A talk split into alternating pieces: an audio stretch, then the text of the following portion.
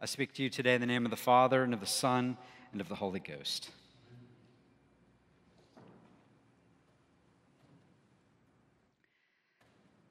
Happy families are all alike. Every unhappy family is unhappy in its own way. So begins Tolstoy's well known opening to Anna Karenina, or Anna Karenina, if you're a good old boy from Alabama like me. In fact, this line has developed into something of a principle applied across various disciplines of life and learning. The Anna Karenina principle, as it is now called, holds that it is possible to fail in many ways, but to succeed in only one way by avoiding each of the routes of failure. An example was provided by the author Jared Diamond in his 1997 book, Guns, Germs, and Steel. He discussed in that book why so few animal species have been domesticated. So, unless an animal is easy to feed, unless it grows rapidly, unless it breeds readily in captivity, unless it has a benign temperament, unless it does not run away when frightened, and unless it has a stable social hierarchy, domestication is simply not going to happen. So, think, for instance, of the differences between horses and zebras and why one is domesticated and one is not.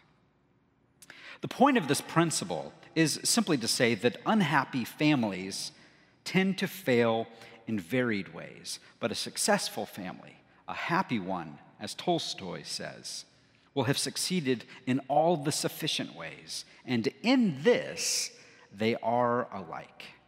So, onto the heap of this theory, Jesus throws another qualifier. One must hate one's family in order to find true happiness. What? Really, Jesus? Well, the thesis of my sermon this morning is essentially this whether we are speaking of our families or any relationships in which we find ourselves, we must learn to hate them in the right way in order to love them precisely as God intends. That's right. We must learn to hate them in the right way, that is, as mutual subjects turned towards God so we don't learn to hate them or they don't learn to hate us in the wrong way. But before exploring that further, we might start off this morning with a simple question How on earth are we to make sense of this gospel reading? On the one hand, we have Jesus saying to hate our family, and on the other hand, we have Jesus, this Prince of Peace, telling us that he comes to bring division, not peace but to bring division by a sword. Does Jesus condone violence? This is certainly a relevant question given recent police violence and protester violence. And what is the sword of which Jesus speaks, anyways? I've even heard people use this passage as a proof text to justify violence. So, what gives? To be sure, the words we hear from the lips of Jesus are some of the most troubling in all of Scripture, and are words that are raised by skeptics and atheists alike as examples of the inconsistency of Scripture. So, is Jesus justifying violence? Has he not read his own Sermon on the Mount? Is this Jesus in Matthew the same Jesus who told us to love our enemies, and who only earlier in the same gospel said that one who calls his brother, a family member, a fool shall be in danger of hellfire. And isn't Jesus violating the commandment about honoring one's father and mother in this teaching? Something tells me that Jesus' command here is not going to end up in our Sunday school curriculum for children. What did you learn today, Johnny? To hate my family. Well, as usual, the story in Matthew makes us squirm precisely in order to make us look beyond the surface. And the context of the gospel passage clarifies our conundrum. You see, good hyperbole does this. And Jesus is a master rhetorician, make no mistake. For Jesus has already mentioned the love the Father has for sparrows, which is only a fraction of the love that he has for his children. And of course, later in this same book, Matthew, Jesus extols the fatherly love towards, get this, not a stranger, but towards a son, and a prodigal, disobedient son at that. But here, he is making a different but complementary point. He is saying that his peace does not come through the sword or through violence of the empire, or even from the love of family, remarkably, but through the cross on Calvary first and foremost, which is the sword his disciples must likewise take up. We'll need to unpack this a bit. You see, doing so will force upon his disciples a question of where their true loyalty lies. Will Jesus be their supreme Lord or something or someone else?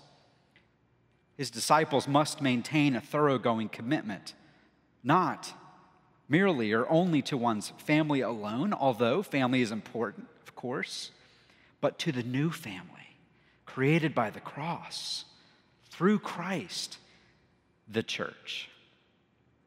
It is the way of this Father and the way of the cross that Jesus is calling people into. He is relativizing the natural family to create a new one, the family of God now, the natural family is not dissolved, but it is rightly ordered within the larger salvific community of our Heavenly Father.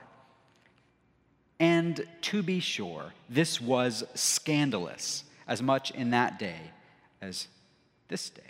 Because on the Jewish understanding, salvation came down precisely through ethnic and familial lines in Judaism. And Jesus says, No, no, my vision is broader than that my family is not rooted in DNA or family heritage, but it crosses all lines of race, all class, all social stations, police or protester, and all socioeconomic status, rich or poor.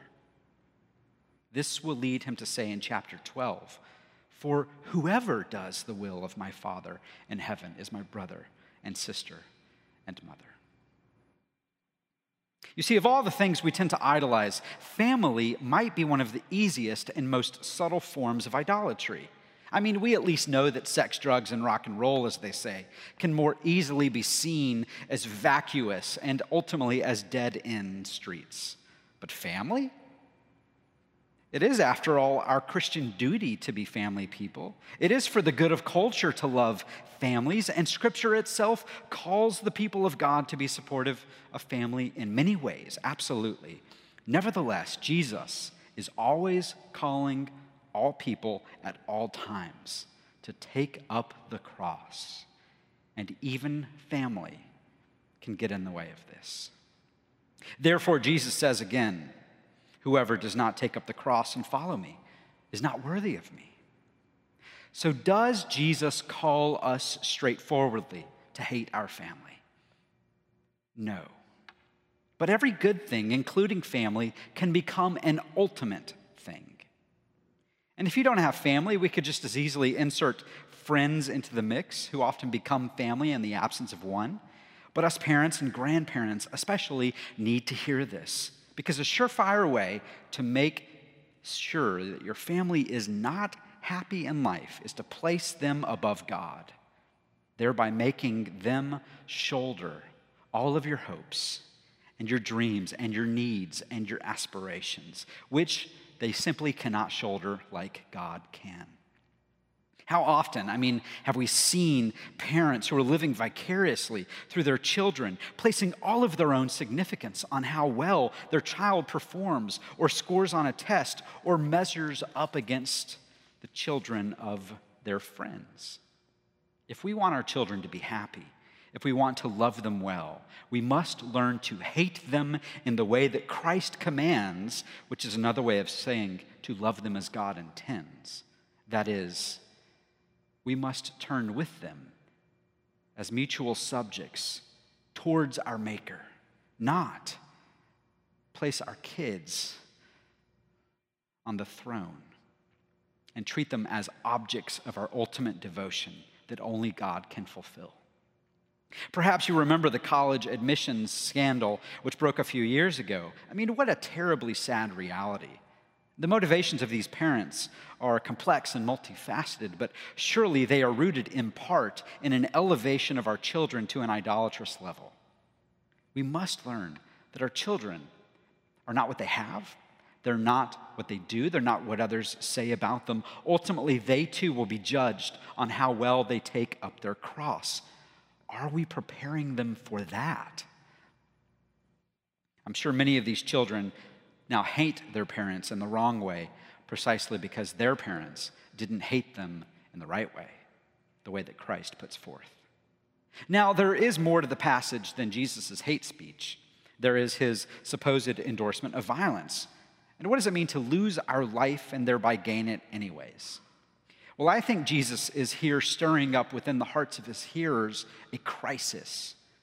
They are confronted with questions that force them to consider where their ultimate loyalties lie and to understand that God requires of them everything.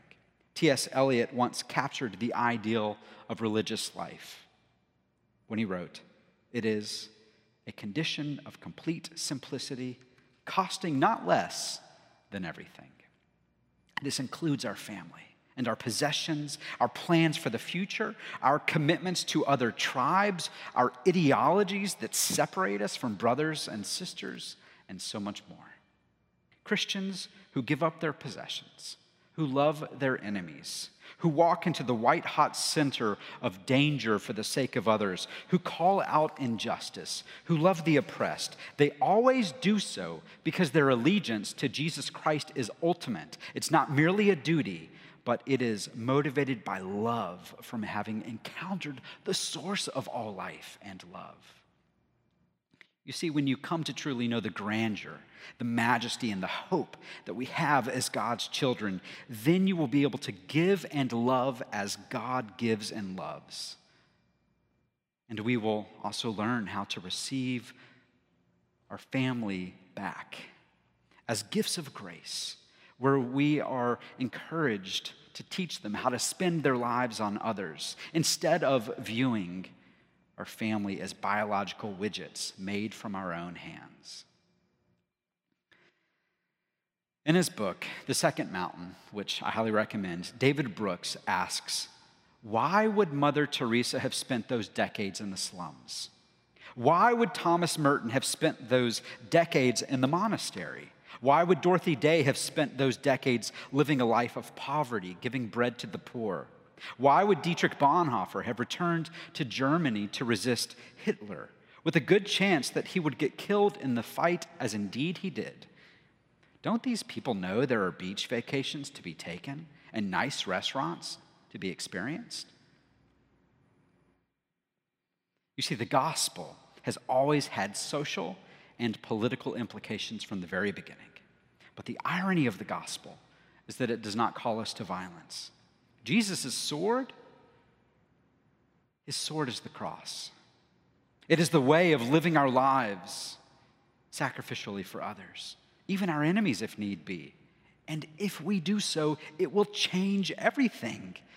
If Jesus was able to take up the cross and suffering for his enemies, even as they were killing him, then surely we can take it up for our brothers and sisters in Louisville who suffer from the sin of racism, or anyone who is on the receiving end of violence, be it Breonna Taylor or a police officer.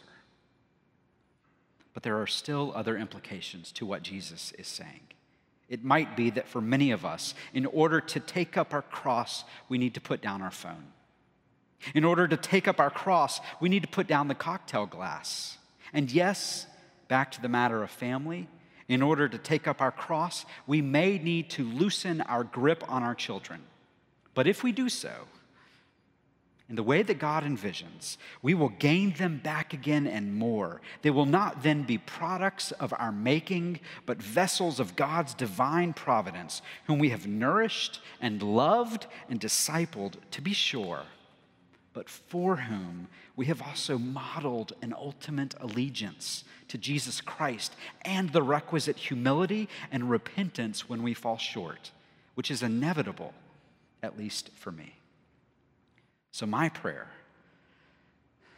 is simply that we learn to hate our children in the right way, that is, as mutual subjects turned towards God.